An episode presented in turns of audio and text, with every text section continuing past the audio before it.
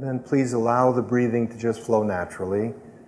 For the new people, uh, depending on which book you've been reading, uh, it will tell you that the best place is the nose. Others will tell you the tummy. Some will say the chest. Some will say the whole body. Find one that at least tentatively feels like where you want to station your attention. Uh, what I would suggest is either the nose or the tummy to begin with. And it's not a lifetime sentence, but it's helpful if you don't waver on that. That is, you just pick one place, uh, at least for the next few minutes, and just notice that you're breathing. Each one of us in this room is breathing. Let's, let's all join one another and notice that. All of us are breathing. Another way of putting it is that we're all alive. Did you know that? Each one of, his, of us is alive. And let's tune into this process of breathing. Let everything else go its way. We're not trying to push anything out or hold on to anything. Thoughts, let them come and go. Sounds from the street or in the room, there's nothing much we can do about it, so let those also come and go.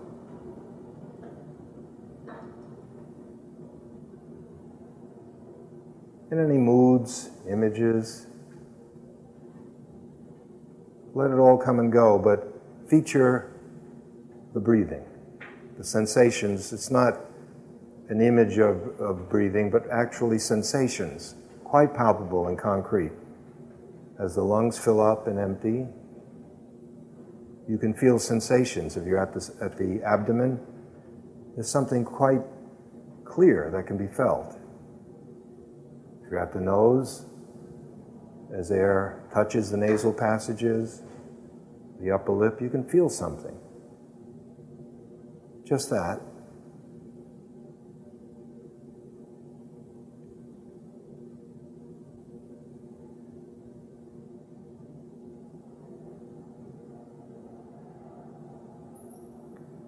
There's no particular way that the breathing is supposed to be.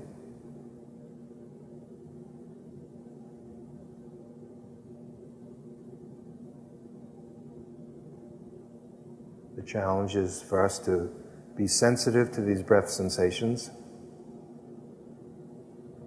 however and wherever they turn up.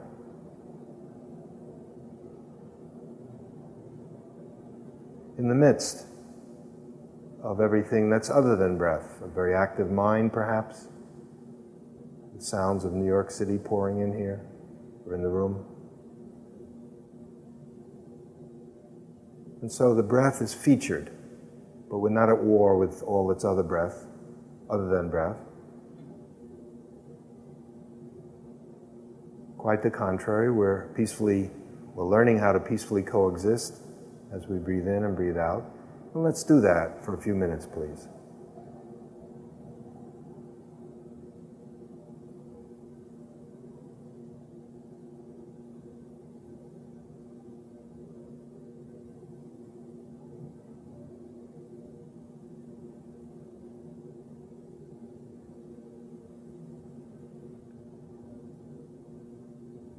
From time to time, as you may have noticed, our attention wanders from breathing and we find ourselves caught up somewhere else. Typically, it's imagining something in the future or recreating something that's happened in our past. And in fact, we're not with the breathing. As soon as you see that, very gently, gracefully, and without any blame, just ease back to the breath sensations once again, wherever you've decided to do that.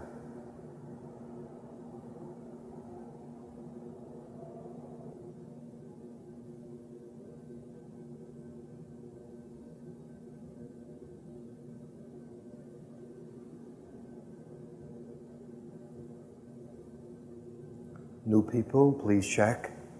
The rest of us as well. Is your attention, in fact, with the breathing? Or are you somewhere else? If you're somewhere else, please don't turn that into a problem. Just come back to the breath and do that as often as you need to. Giving full care and attention to this in breath and this out breath.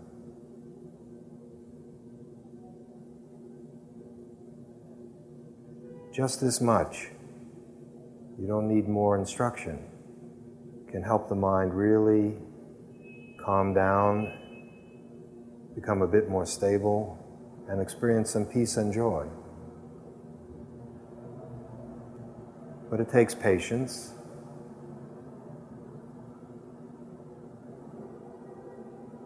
Please listen to the sound of the bell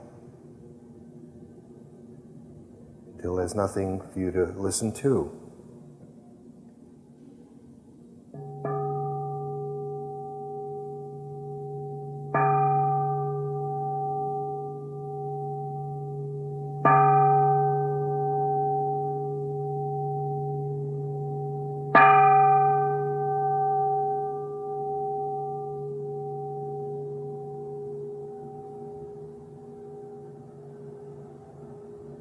Free to stand and stretch if you need to.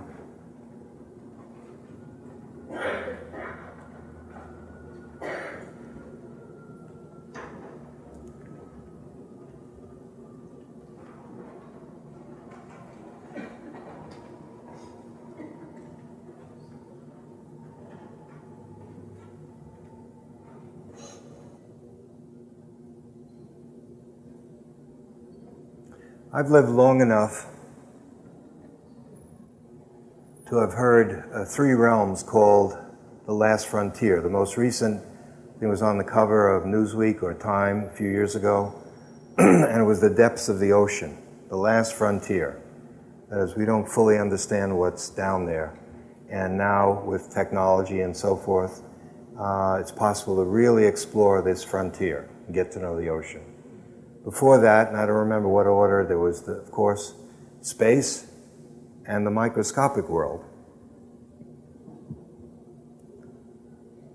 And the last time, I didn't think twice about it, the last time was the, seeing the Newsweek or Time cover uh, that the, the ocean was the last frontier, I had to kind of, kind of chuckle. Because as far as I can tell, uh, the last frontier, one that's hardly exhausted, and one that we don't know very much about, is ourselves, our own consciousness. Um, the evidence of it, I think, is overwhelming that we don't. Uh, our technology is miraculous, science is miraculous. The development in those areas, applications of science, is staggering, and it's, and it's still going. Uh, the society appreciates it, supports it. Uh, very, very talented individuals donate their lives to continue that development. The inner world of consciousness, it's not that nobody's been there. There have been what we can call psychonauts who've been there for thousands of years. Uh, some are called mystics, yogis, masters of this, that, and the other. Whereas there have been some very bold and courageous human beings who've gone to extraordinary depths inside, so to speak, human consciousness, and have even left records of what they find, often in clouded language, clouded only because it's a, a particular culture, particular set of symbols uh, or one that it's hard to, that's hard to understand unless we have something resembling meditative experience. So, what I'm trying to say is there's a vast world that awaits all of us who meditate. And it's highly significant, I would say urgent, that we begin to get to know this world. Uh, it's not a, a simple matter. But if we go to just one stream of people who've attempted to do this, the Buddhists are not the only ones, obviously, but there have been people, probably humans of any from every culture, uh, with or without the help of texts or methods, who've had a deep yearning to try to understand what does it mean to be human? What is this? Who am I? Uh, philosophy 1.1. Uh, and who have lived not satisfied with just uh, literal definitions and information about what life is about, and have felt the need to explore for themselves and to find out how they're living, why they're living that way, and uh, what the significance of it is. There have always been people like this. Um, some, with the help of, let's say, the Buddha's teaching, that can be a, a mixed blessing. It can be a deterrent. That is, the Buddha has left a tremendous amount of help in terms of techniques, methods, and hints. But you can get so caught up in the forms that you give up responsibility for the final responsibility, which is ourselves. Whereas each one of us inescapably must directly understand ourselves. And we can read the Gita and the, and the, the, uh, the uh, Dhammapada and all the suttas, and you tell me, the Bible, magnificent literature. But if we don't read our own book, it may not amount to much. The Buddha said that the root problem, so this is the particular stream I know best, so I'll be approaching it from that stream. But I don't mean to conclude that the Buddha had a monopoly on this interest or even what has been discovered about it.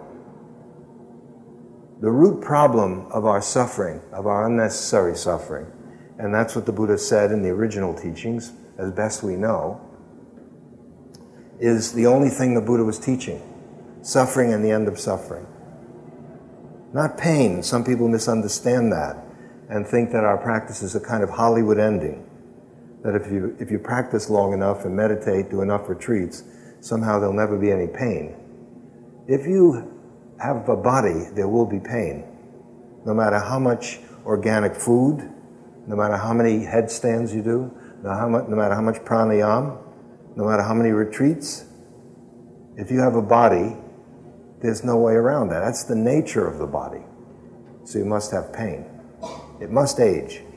It must grow ill, and it must die. We haven't been singled out, in case you feel it's unfair. There's uncountable number of people who've already done it. They've really done it. I, we can't, it's staggering how many have already done this successfully.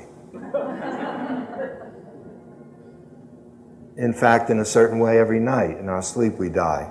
There's a period of a few hours, apparently, uh, dreamless sleep, without which, if we didn't have some of it, at least some of some evenings, we would be mad. We'd be crazier than we already are. And in that period, uh, there's a period of there's no thinking. Uh, there's no it's dreamless sleep.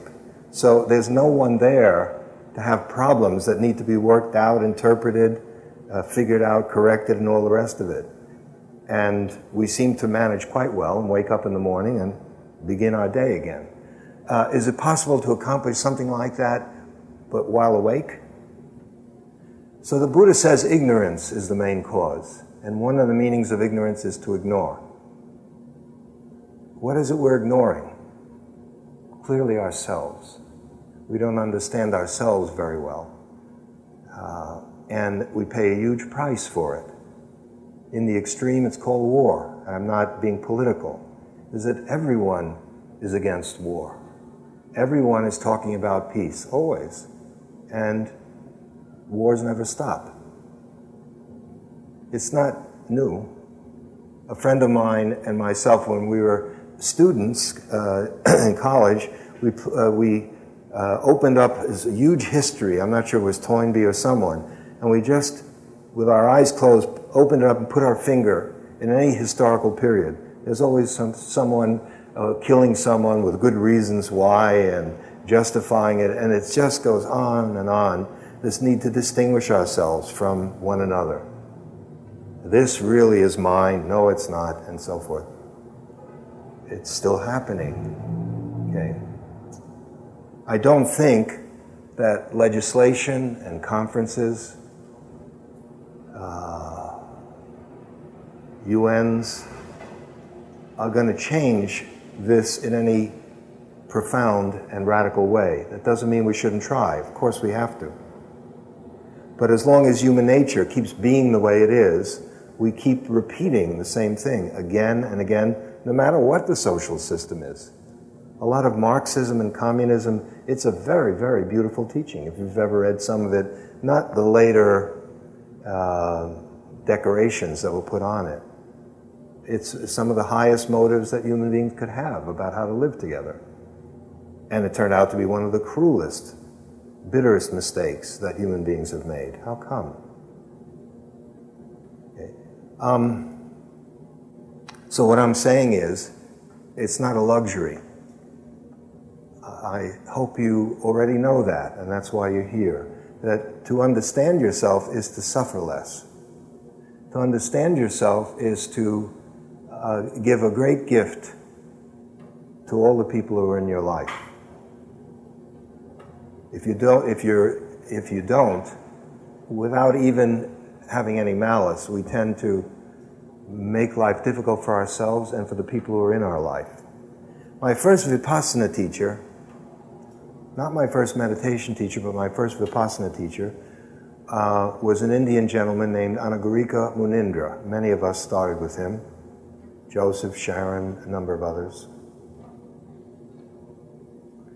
And apparently, he would ask you sometimes, Why do you want to study Vipassana meditation? I said, What was true for me? I want to get to know myself. I want to get to understand myself better. And he looked at me and he said, Oh, okay, great. Sit down and take a look. We call that meditation. And we have all kinds of other fancy words about it. Uh, wow, you mean that's it? Yeah, sit down and take a look. It's all there. I would add to that that is, if you think you can only sit down and take a look and exclude merely what's most of the rest of your life, it ain't going to work. No matter how many three month, 18 months, three, 15,000 month retreats you do in silence. No, maybe if it gets that far, maybe you break through where what I'm saying is irrelevant. I think a person can break through at such depth, a Ramana Maharshi, there have been people that um, taking on daily life itself as a field from which some of the most valuable insights into ourselves come uh, may not be necessary because you've dropped all, you're not ignorant, you really understand, and uh, all the wisdom and compassion that you need uh, is there for you. It's intrinsic to us. That's also what the teachings are saying. In other words, the deepest benefits that come from meditation are not something that you cultivate. It's something that is revealed because it's our nature. Uh, metta is a wonderful practice. I'm assuming most, if not all of you, have done it. Maybe not the new people.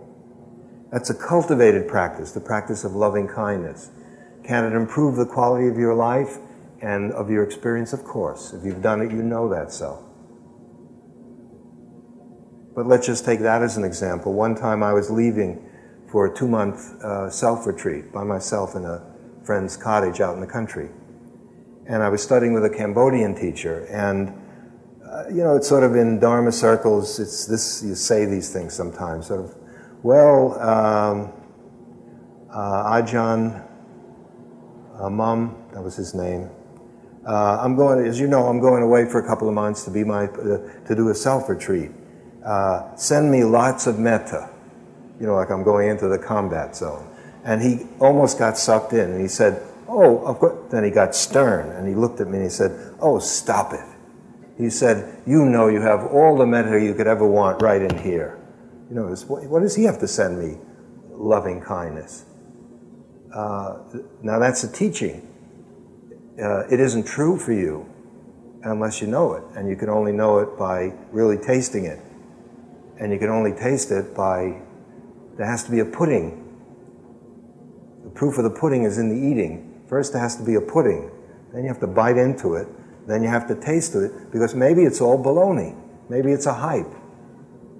Maybe when you go down deep and deep enough, uh, you don't find all these wonderful things that uh, the sages and the masters tell us is there. And the Buddha, of course, counsels us not to take teachings on their face value as final authority. Uh, let me get to the title, which fortunately the brochure arrived uh, yesterday for me, and uh, it was like some cold water thrown on me because I made up the title literally a year ago.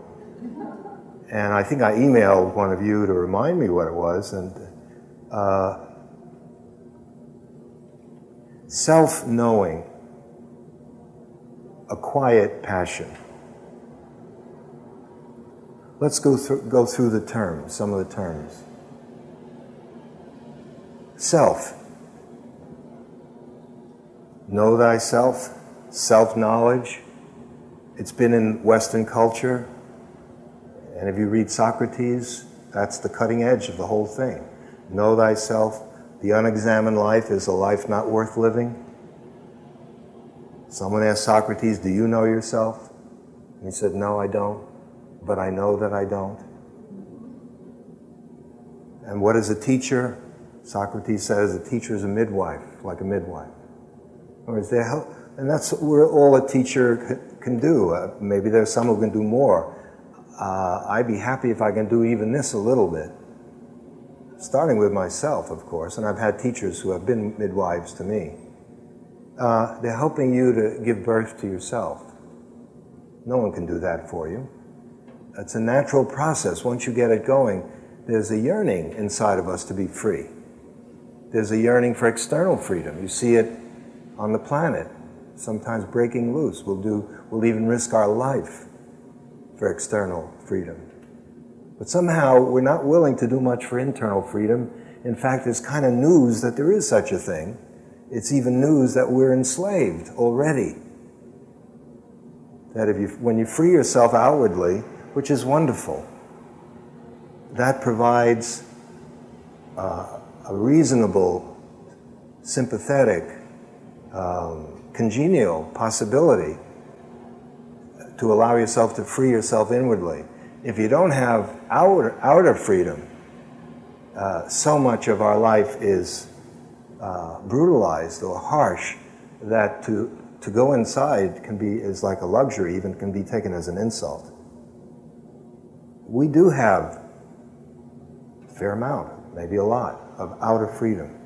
Okay, so self knowing. Usually the word isn't self knowing, I'm intentionally making it a verb. It's usually self knowledge, and that's a good thing to have self knowledge.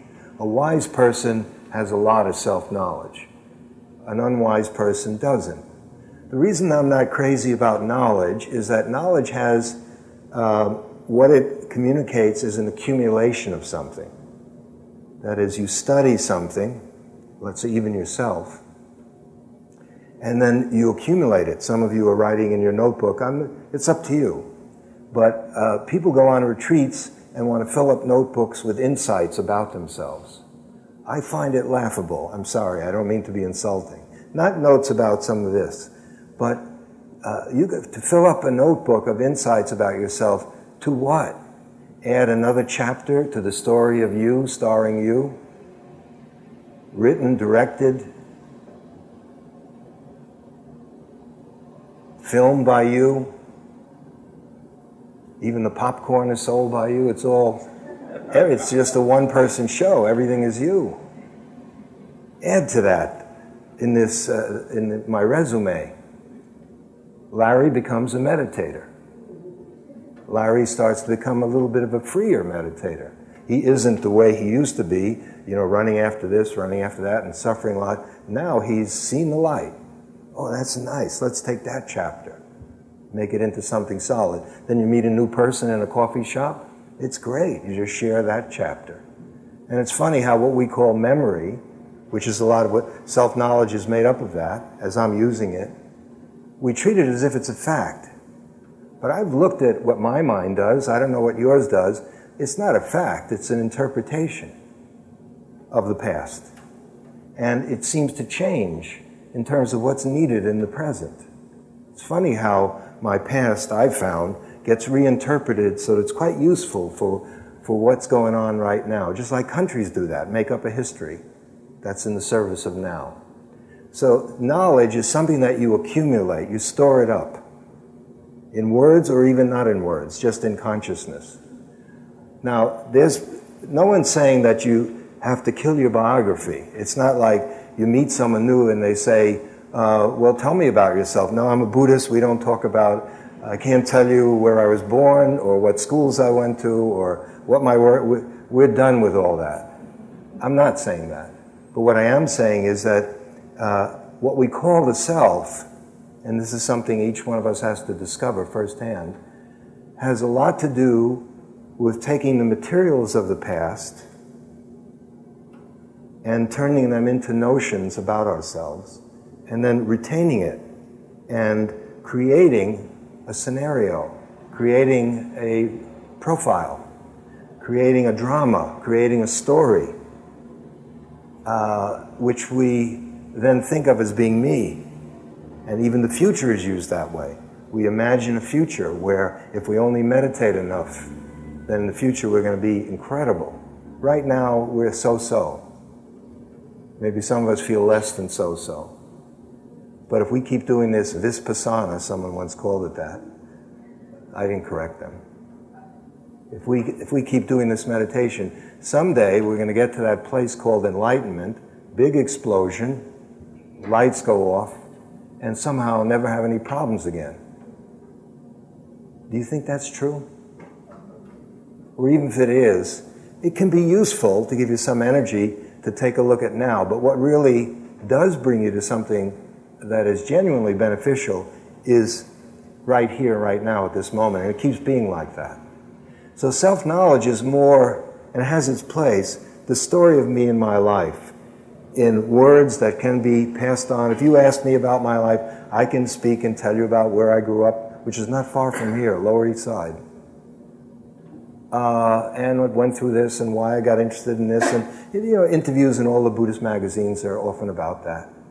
How did you come to the Dharma? And uh, I've given many wonderful sounding reasons, and then after I leave, I scratch my head and I don't know how I got here, to tell you the truth. Self knowing is different. Self knowing is something that happens in the active present. It's something that's valuable in the seeing of the way you are living in this moment. Your motives, your reactions, your, both verbal and physical, and what's happening right now in this moment, alone and with other people or with objects or with nature, it doesn't matter.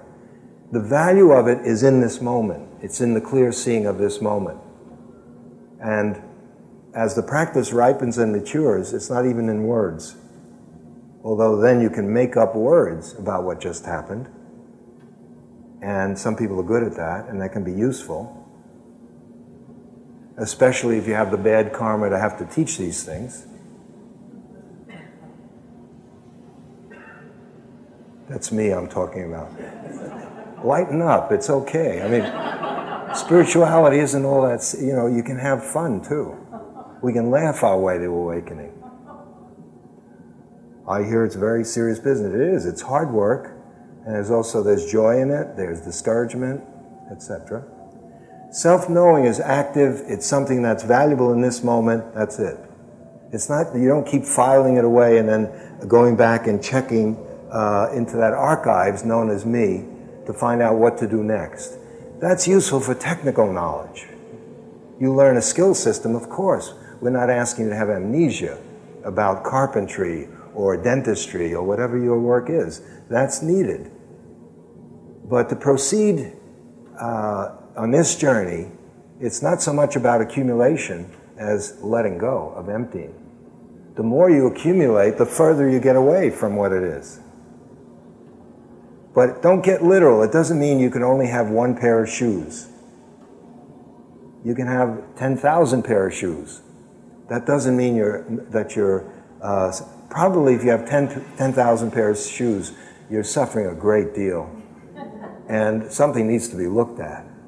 But theoretically, you can have 10,000 pair of shoes, and it's not a problem. You can have one pair of shoes, be a very humble, uh, have three grains of rice a day, never have sex, never handle money. I'm speaking, uh, you know, I've lived in monasteries, and you can be as big a, an egomaniac as the people who most, or more obviously seem to be. When I was in Thailand at, at Wat Pa Baan Taad, there was one Canadian monk who one day confided in me when I was leaving. For, he waited until it was time for me to leave, and he said, You know, let me tell you, I've been here for three or four years with Ajahn Maha Bua. Said, Most days, I can't help. I walk around, all I, I'm a monk, I'm a monk, I'm a monk, I can't stop it. All that, you know, sort of, I'm a monk, that person isn't a monk, I'm a monk. That person. Uh, so it's not in the forms, it's not how many outfits you have or don't have. Uh, it's more the mental baggage that we have. The real renunciation is not about having no car or never using makeup or not dyeing your hair or having a teeny tiny bank account, uh, which can be just an inverted ego trip. I'm talking now, it's spiritual cash value. Somehow, the poorer you are, the more holy you are. You're just poor. I mean, maybe you're holy, but it's no guarantee of anything. So the real renunciation is what? It's to renounce this sense of uh, attaching to almost anything that happens all day long as being me or mine. So now we get to self knowing. Uh, I thought Buddhism is about not self or no self, and now he's saying self knowing. I'm getting confused. Therapy talks about ego strength and uh, having a better self image, but I thought the Buddha is way beyond that. Yes and no. Um, to begin with, uh, and uh, this is my understanding of, if you read the Buddha, there have been other beings who probably have been just as enlightened as the Buddha. But there may not be too many who are skillful a teacher who left a record of uh, ways and means of accomplishing certain things. There's really a lot available to us, and there's a lineage that's kept it alive in the different Asian countries, and now it's here. Um, in one self, in one sense, self-knowing is would be recognizable to any reasonable person who's thought about life. That is, they're psychological insights about yourself. This is not to say they're useless at all. The kinds of things that come out in good therapy, or even if you never go into therapy, just by living, you learn about life. You can learn about life. Some people don't seem to learn much. But it's possible, if you pay attention, that you can learn as you live. Uh, elderly people sometimes, sometimes we elderly people think that uh, because we have a lot of gray hair, we have something to tell you young whippersnappers. I've seen that one before. Sometimes I think it's true. Whereas, yeah, I've been there, done that, gotten the t-shirt, but I guess you have to go there, do that, and then get the t-shirt. And then you'll see uh, Uncle Larry wasn't so stupid all after all. There really is an Uncle Larry here. Is he here? No? Oh, there's Uncle Larry. Okay, welcome.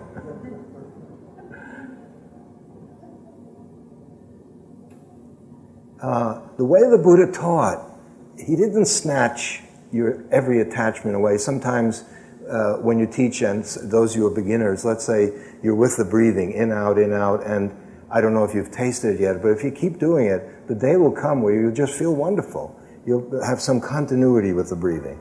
And suddenly you'll feel a wave of peace and calm. Maybe it only lasts 30 seconds.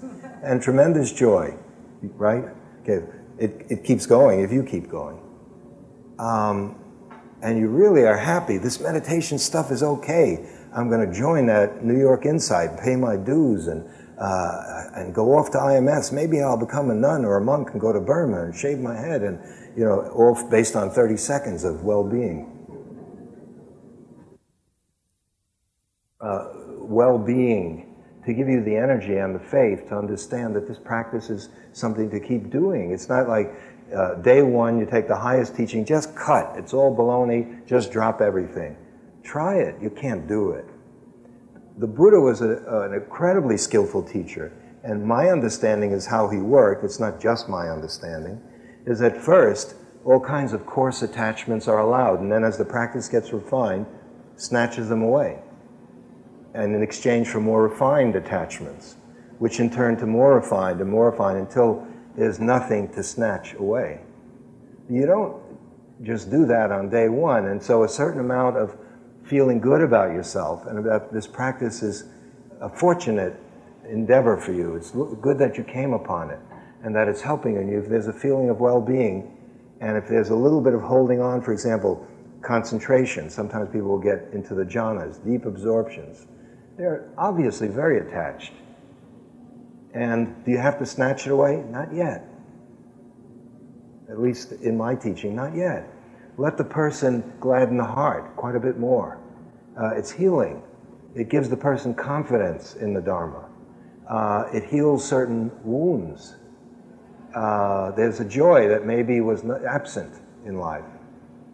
And there comes a point where the person is so, is clinging to it so much uh, that it becomes suffering because it doesn't last. It goes away, and then the person suffers. And if you grasp on to money, sex, power, food, clothes, you tell me anything, and hold on to it in a changing world, anicca, impermanence, you've heard that one, of course you're going to suffer.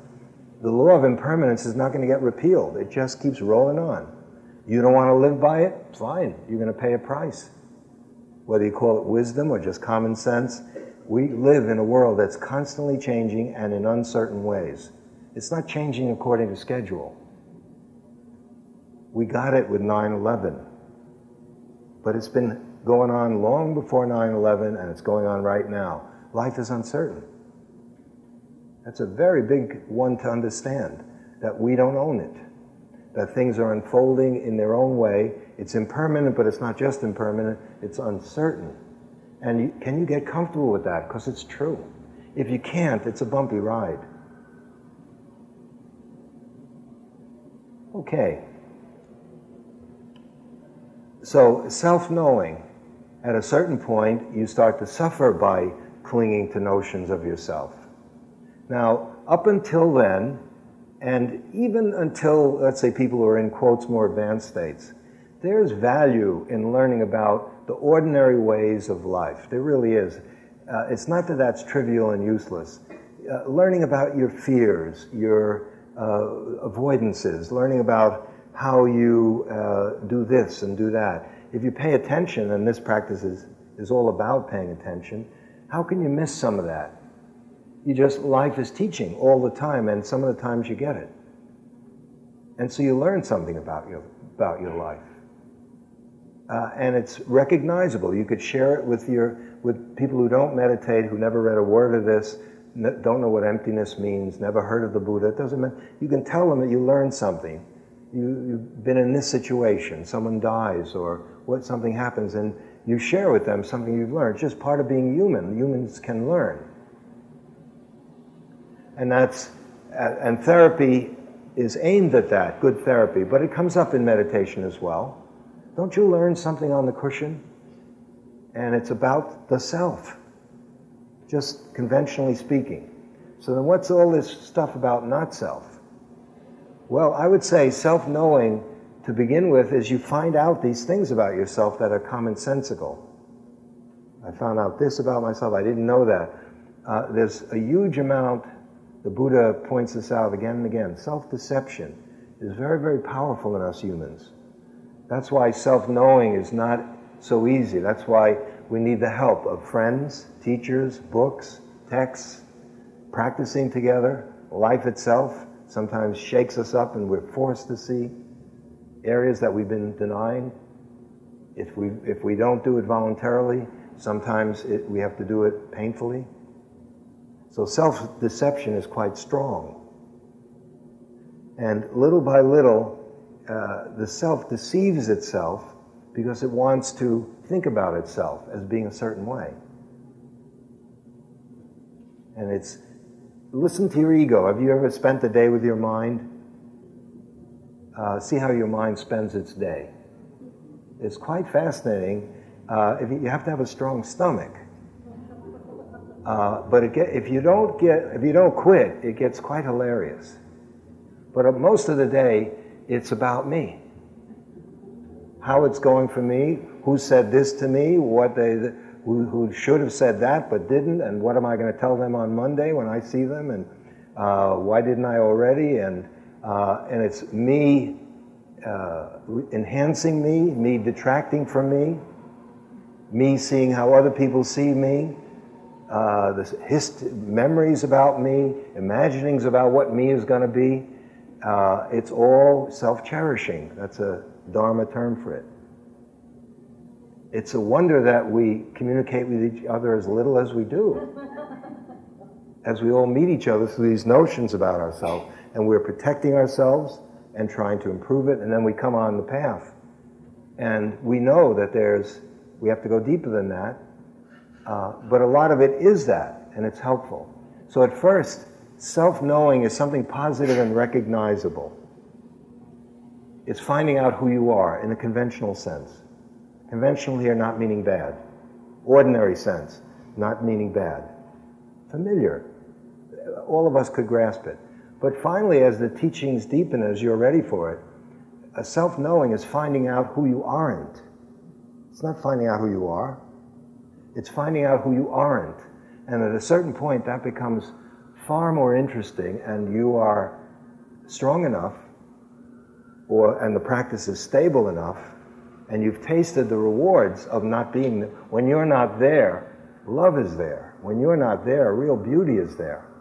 When you're not there, real compassion is not there.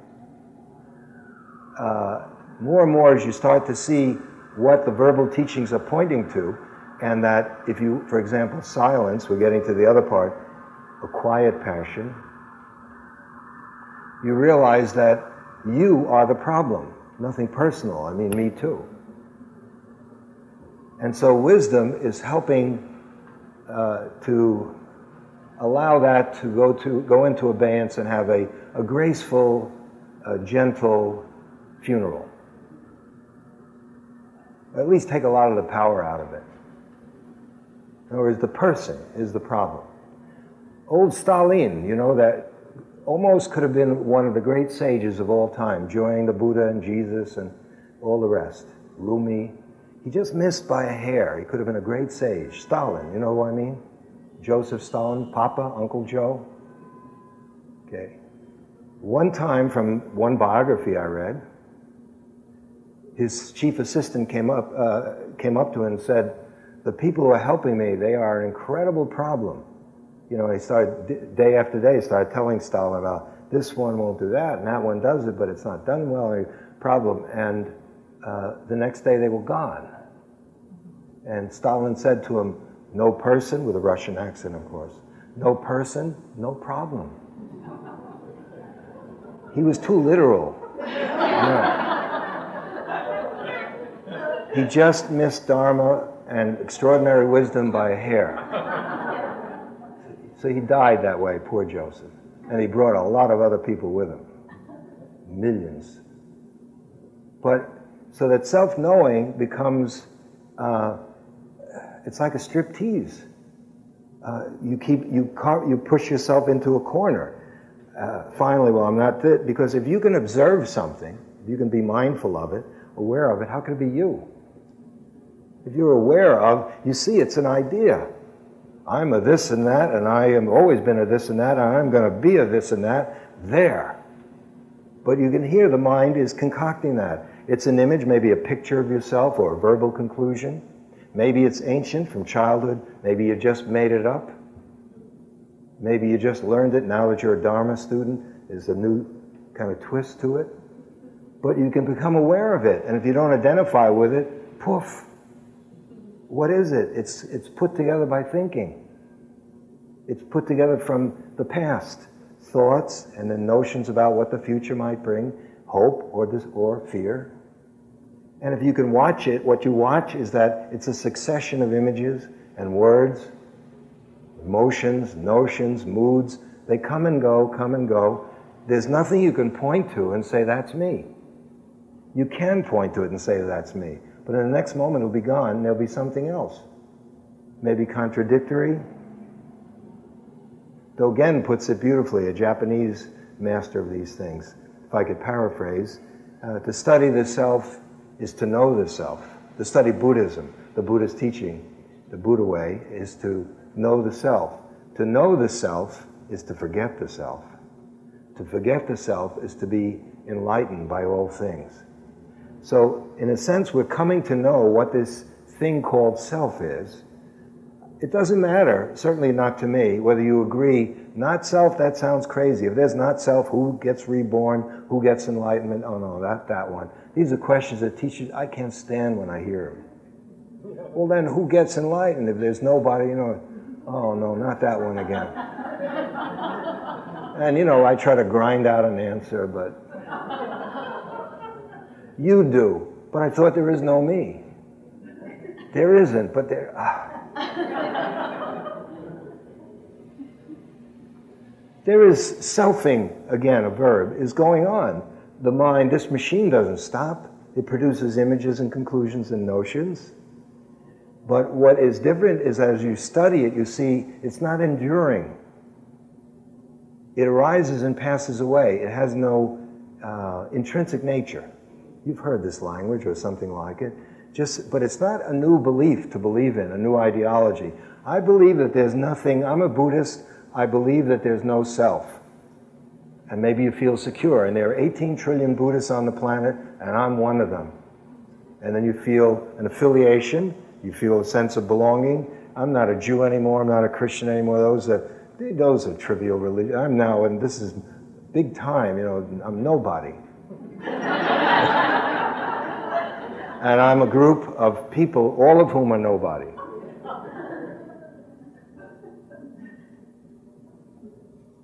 This is not meant to be, uh, uh, you can be, if you affiliate and think you're a Buddhist, someone asks you, religion, Buddhism. Fine, I'm not saying do or don't, that's your business. But the Buddha is, that isn't exact, the Buddha taught Dharma. Dharma is not an ism. Dharma is the way things are, natural truth the lawfulness in the universe, particularly about how the mind works, and how our understanding of that workings of the mind enables us to disentangle ourselves from a, a, a massive amount of unnecessary suffering, and how our not understanding, for example, what happens when you're engaged in thinking? We don't really, we're too busy doing it to try to understand, well, what happens when I'm engaged in thinking? What is really going on? Well, if you practice mindfulness, you're going to see. You'll see the difference between a thought and what the thought is describing. They're not the same thing. But thought tells us what's happening. And then we, duh, okay. Whatever it tells us, that's true. It isn't. It's just an interpretation. New bumper stickers in Cambridge. Don't believe everything you think. It used to be, I'd rather be golfing, I'd rather be fishing, now it's don't believe whatever you think. It's becoming bumper stickers are they must be meditating. Something's going on. Anyway, so self in one sense it's the familiar meaning of it. It's me trying to understand myself, how I am with my wife, with my husband, with my friend, with my children, whoever's in your life. And that's a level of comprehensibility that you can grasp. Everyone can. Whether you meditate or not, meditation can help you with that. But then as you go deeper, there's another dimension that opens up that's not about who you are, but about who you aren't. And you're no characterization that you can come up with.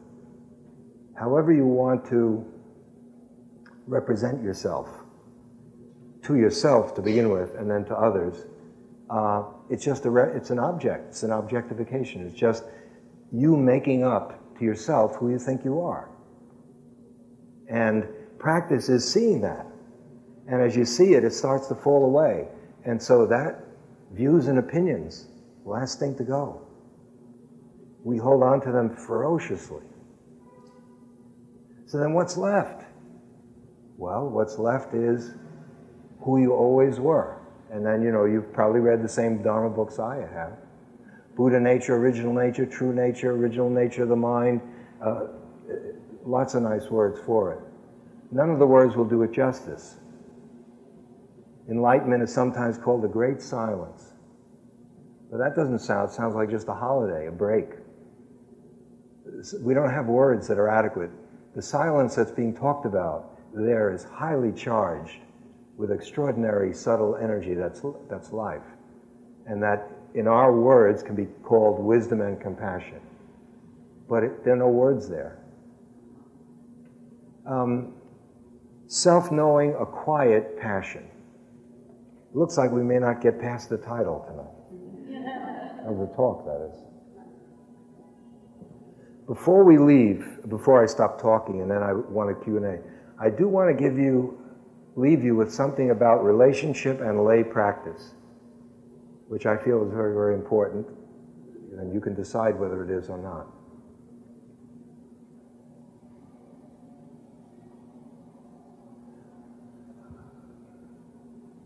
Passion. When you think of passion, uh, don't you think of, let's say, flamenco dancers or, uh, you know, someone feverishly making love or uh, you tell me passionately, uh, it's something that's external, it's obvious, and there's a release of tremendous energy, and everyone, you know it when you're doing it, and it's clear and articulated and visible. You know, you know what I'm getting at. This is not that kind of passion. Yet, if, if you don't develop this kind of, you can call it something else love, interest, uh, a love of learning, of, under, of insight into yourself, of this whole process. I don't see how you're going to do it for very long. I would have quit a long time ago. But in order for that to happen, I think most of us need fruit the practice needs to yield some fruit. And as we begin to see that we are involved in a real endeavor that's useful for us, the Buddha made, I think, an extraordinary statement. I'm paraphrasing. It was an assertion that human energy can be proper, human energy properly directed can uh, release us from suffering. That is possible. Now you might say, I'd settle for even just a little bit to ease off. Yes, okay. if you haven't seen it, I mean, I've seen it, I've seen it myself, and I look around, there are some familiar faces, I think you've seen it. Uh, but the possibilities of the suffering that can be let go of are staggering, in my big fat opinion. Um, the passion for this process of self knowing, of understanding yourself as an expression of life is a quiet passion. Uh, go on a retreat. We'll be doing one tomorrow, or even just before. And you see a bunch of people just sitting there quietly. Uh, that is, doesn't look like very pa- passionate to me. They look like they're dead. Bunch of dummies sitting there. Yet, in order to do it with any continuity, and this is a marathon, it's not a sprint, uh, there has to be a quiet flame uh, awareness, in my experience, becomes a flame. And the, we, you don't resolve your problems or solve them. It's as if you just burn them up with clear seeing. And if you want to call that insight or understanding, it is, but it's not in words. Somehow you grasp something that's stupid. Uh, it's some it's very obvious. Somebody's in, is suffering. You, you're kind to them. It's not that you need a course in how to be kind something in us wants to be when the mind gets really clear. So it's passionate in that sense. It's quiet in that it's unassuming, unobtrusive, easily missed. Buddhists are very, uh, you noticed it's not on CNN. No one's coming around with cameras and, you know, let's film these people sitting around quietly. I don't think so. I think the ratings would Fox would do better. Fox will have higher the meditation. No, my politi- politics is coming in. No politics. I'm... But passion in another sense as well. It's a quiet passion, but it's also a passion for quiet. This needs to be explained a little bit there are meditative diseases where you get uh, attached to silence. I'm not talking about that. In some, sometimes it's called emptiness sickness. uh, there are people who get very good at having a concentrated mind.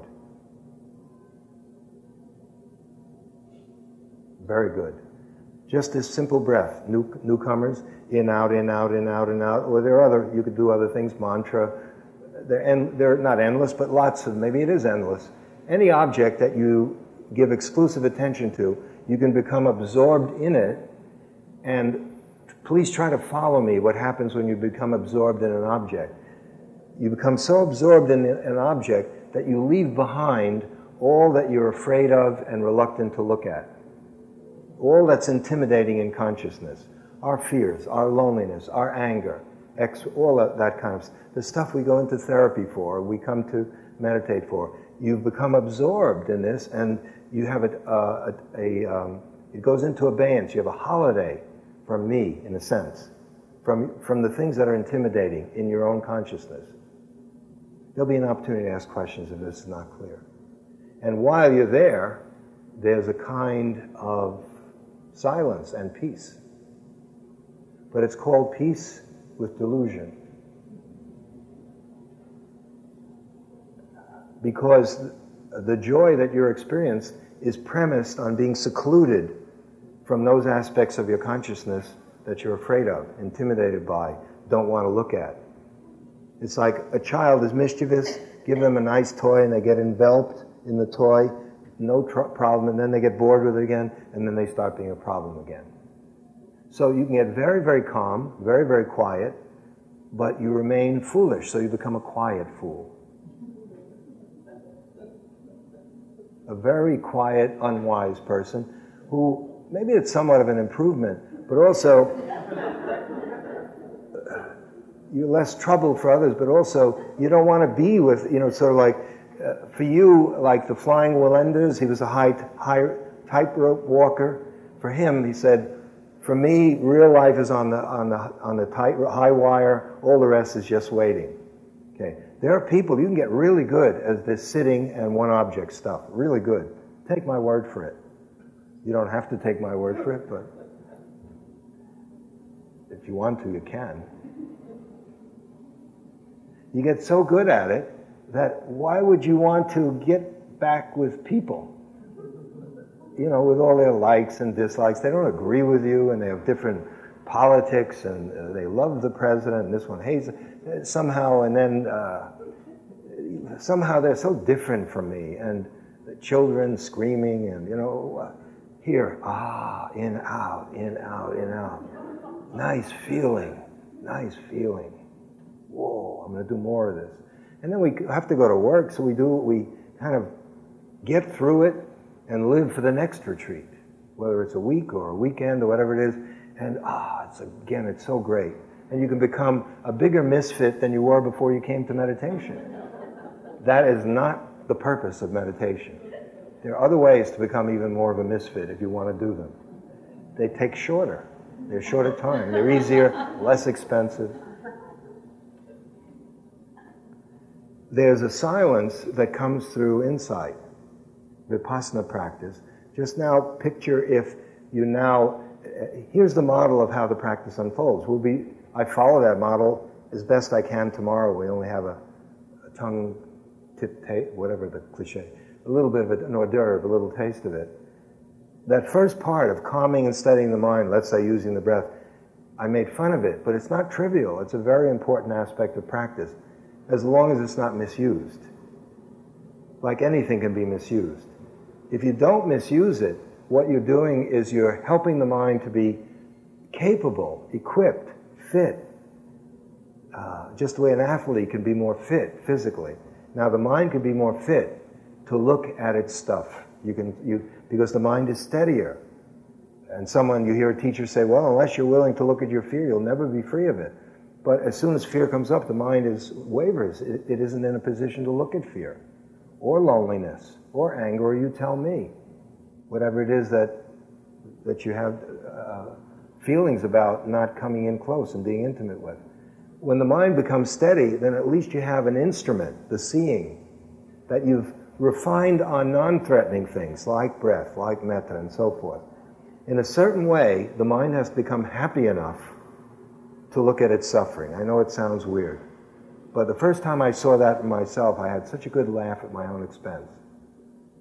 And a Burmese teacher I was working with, Taungpulu Sayadaw, uh, he, I came in, I told him, every time I sit, I go into great bliss, bliss and great peace. And then when I get up from the cushion, and I start, then there's depression and sadness. Then I can just run back to the cushion and I sit again, and there's great peace and bliss. And then I get up and there's sadness and depression again. And I had, depression is not my way. It's a, when I go, it's a different way. I mean, sometimes I'm human. And he went, he lit up. He said, Great, that's terrific. And I said, It is? He said, Yeah, you're now happy enough to look at that. You've always had that depression and sadness. You think you came to IMS and it was grafted, you got infected here? You've always had it, and now you're strong enough internally, there's enough fulfillment so that you can come to something um, and it can be reasonable, workable. Okay, so the peace that comes from understanding yourself, that means you're not afraid of those elements that make up your consciousness. Get, does that make some sense? Uh, and you've earned that. That's a different kind of peace. And that, when that gets really developed, that's the great silence.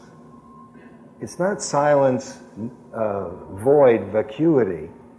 It's that the ego is silent. That's the big noisemaker, the sense of me, all day long, me and mine, me and mine, me and mine. I want to finish up with just a hint at something. Maybe something can come out in the questions and answers or tomorrow. We lay practitioners need a practice that is appropriate for us. I'm speaking in general. If this doesn't fit you, then of course, know that. I, I uh, general means I'm going to miss some of you. Probably most of your life will not be spent on a cushion. It will not be spent uh, in retreat. Uh, even those of you who have the time and the resources, um, who can get to IMS or the, other places like it, Zen places, Tibetan places, or none of them, neither. Um, probably most of us, we have a life. We have to work, we have friends and family, we have school, you, you know. And we're not going to be on the cushion that much. We handle money, uh, and everything that humans do, we do. Or at least we used to, or we'd like to. That's sex I'm talking about. Okay, you won't get it until you get older.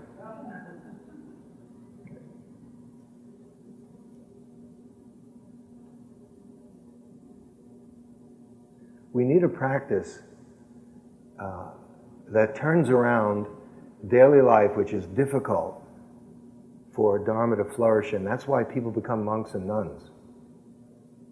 What they're saying is, I'm putting it in my own words, hey, those people out there are nuts.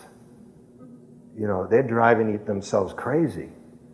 I'm one of them. I got, let me, whatever you ask, shave my head, grow a beard, you tell me, give me a special robe, one meal a day, seven meals, just tell me what to do. Just get me away from those lunatics. Because when I'm out there, I'm as crazy as they are.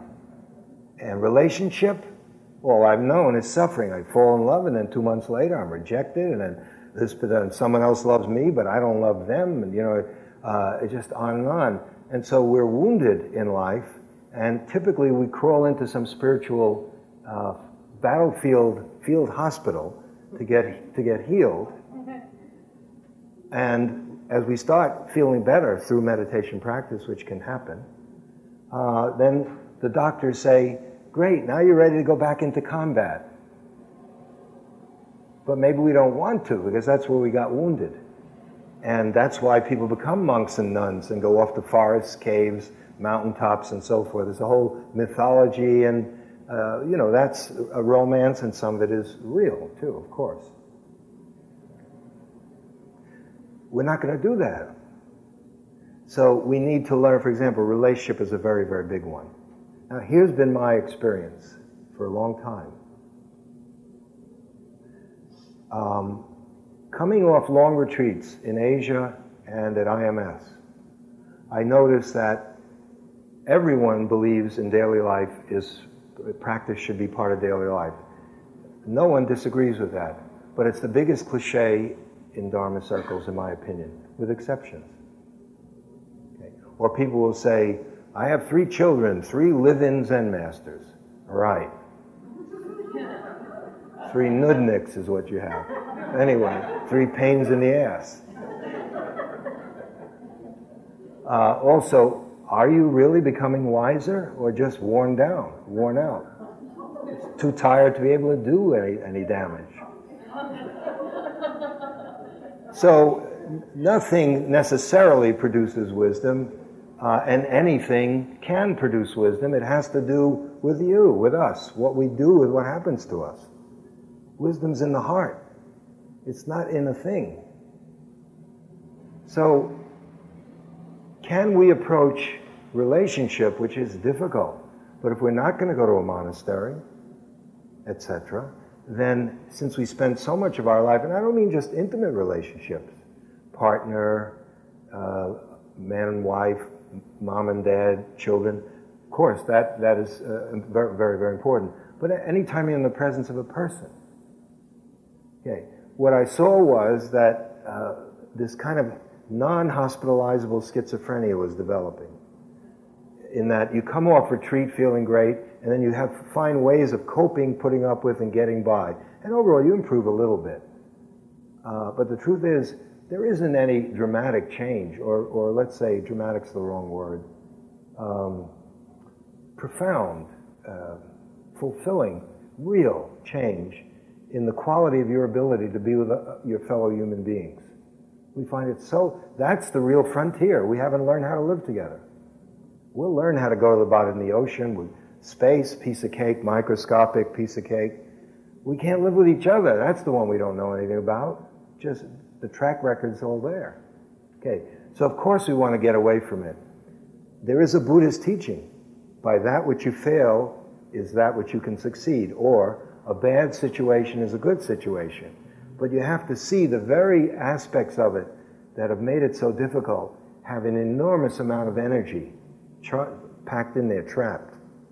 And if we can learn how to relate in a fresh and new way to release ourselves from the problems that exist in relationship, that is not a small thing. Let me give you an example of what I've been up against. We started the Cambridge Insight Meditation Center, and whether you know it or not, this is kind of an offshoot of it. I had talks with the founders of it when it wasn't an, it was just an idea. And it's an attempt to have something in the middle of uh, the full catastrophe, as Zorba, the Greek, put it. New York City. Where could you think of a worse place to have a meditation center? That's why we need one. Right here. You can't just keep running away to the country. Chirp, chirp, nice. But then you come, but then you come back. And here we are again. Okay. There's a Dharma teacher from the West Coast, no names. I'm not going to give you enough so you can figure it out either, so don't try. Uh, he came to Cambridge Insight Meditation Center some years ago, and he wanted to know how, did, how we did it because he was going to start something somewhere. Okay. And he asked a lot of questions, what our schedule was, blah, blah, blah. Well, we started the Cambridge Insight Meditation Center not in opposition to the contemplative life at IMS and places like that. I still do self retreats. I'm all for it. It's wonderful. But it isn't it. Nothing's it. And it, inevitably you come off the retreat. And so it was an attempt to meet people when they come from retreats or new people uh, to work with us in our life as we find it and to make that a Dharma practice because that's where we live. Okay. So then I told them we have two kinds of interviews, which we do at Cambridge. One are the usual interviews that you have on a retreat.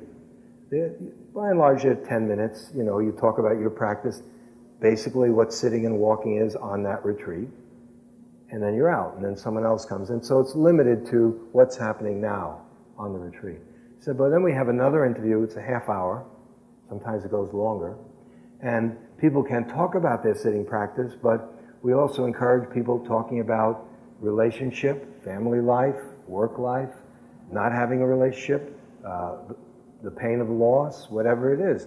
And this person said, Oh, but why do you have to use a half an hour for that? It's just counseling, isn't it? I said, Not really. I'm not a counselor. I'm not trained in that. And he said, I don't know. I think you could just get 10 minutes is enough. I said, No, no. What I'm getting at, of course, there's something, let's say, it's not couples counseling or family therapy, as useful as that is. I'm not being sarcastic.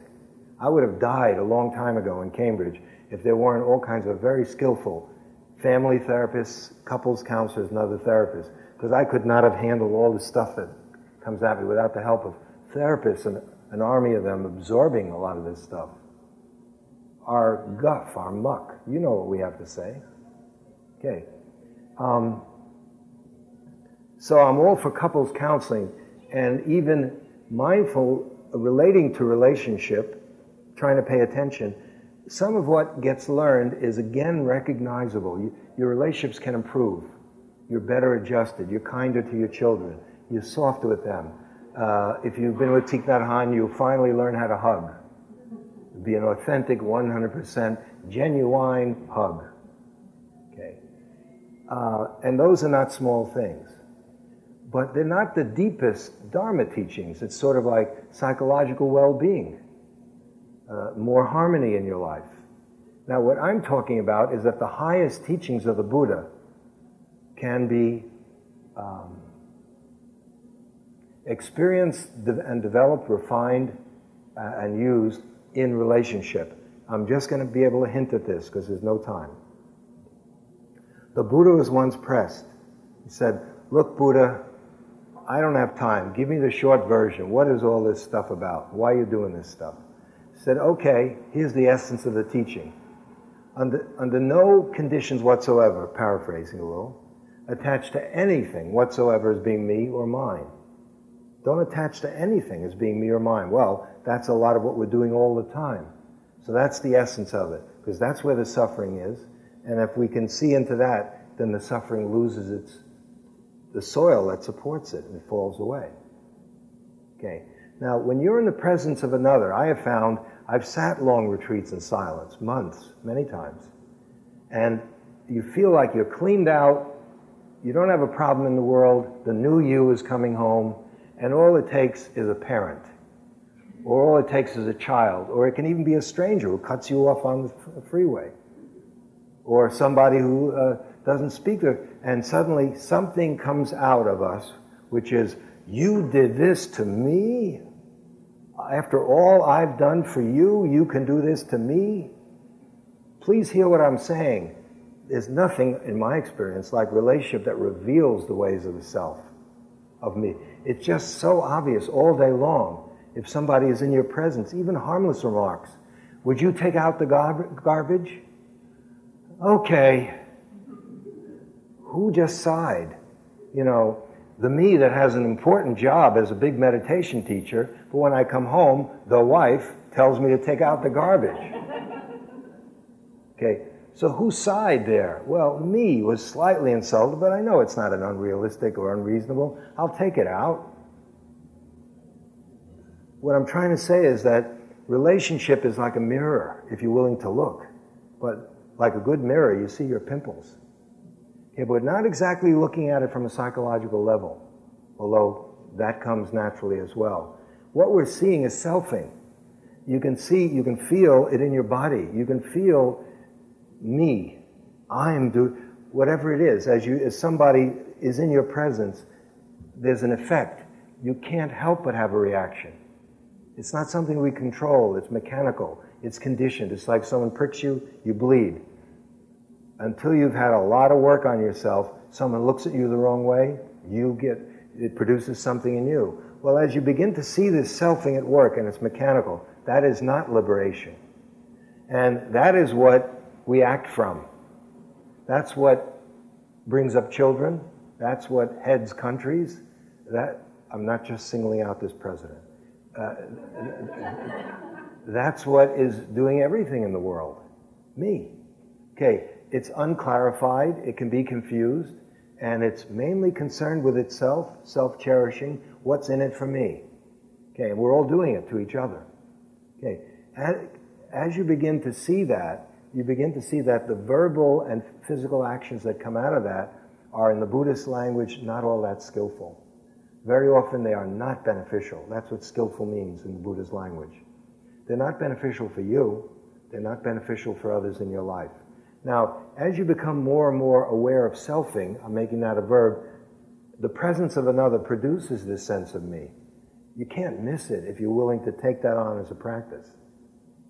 And as you learn how to do that, you won't be able to do it at first. It's like you'll get thrown again and again, or you'll forget.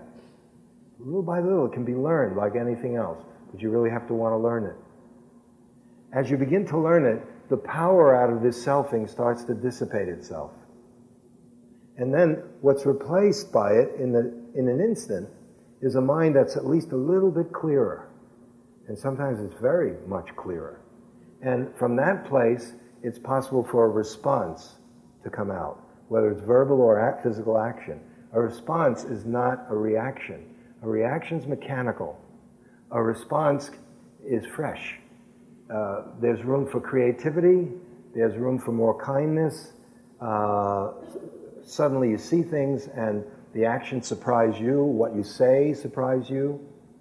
For me, the best preparation for giving a talk is to just sit in silence not to go over any notes or anything like that. Now, sometimes you can say the very same thing to a child. Maybe it's no, but the no that comes out of reactivity has a different energy in it. You parents know this.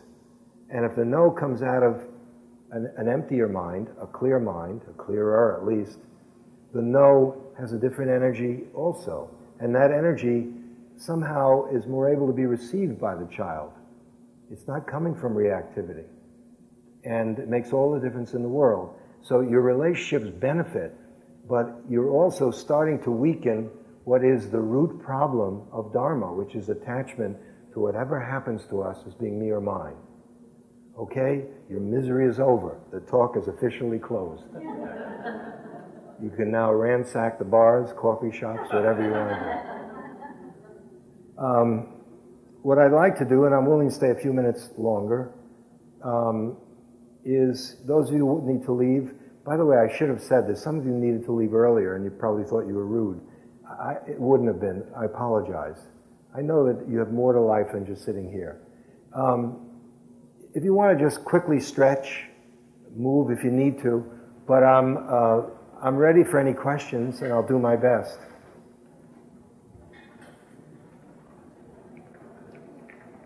Okay, stretch and then we'll have the questions.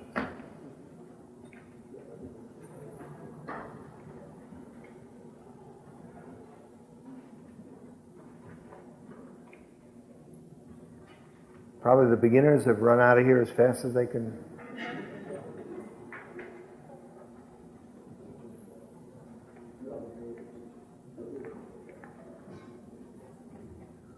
Okie dokie, let's, uh, let's see if we can anything to talk over together? Any hands or anything? Anything really? Please. I noticed mercifully you only use the word spiritual once. I don't like the word. I, whenever I hear it now, I start to reach for my gun. That's right. Uh, or your wallet, one or the other. Yeah. Uh, and as a former Christian, I have a particular prejudice against the word. Um, Attachment leads to suffering. But maybe because of my suffering. Right? Could be. But Just a word. I'm, what I'm alarmed about is in all these spiritual groups that I've been exploring since I'm 16, I'm now 61, one finds such an enormous amount of spiritual zombies. And they do become quite disembodied and detached, if not sanctimonious, snits. That's what we will become if you do this sincerely. But it's not good for business to admit it. Yeah. Uh, certainly, uh, there are, I, I, I, know what you're talking about. Uh, could that be the real fruit of what I'm talking about? Not really. I mean, what's the point? Why bother becoming? Do you need training to become a zombie? I don't, you know, what's the point? In other words, are you doubting that it's possible for a person to uh, grow into something rather alive? I do question even the Buddhist approach of detachment. Is- But, for, you know those programs where you have a buzzer? Sometimes, you know, okay.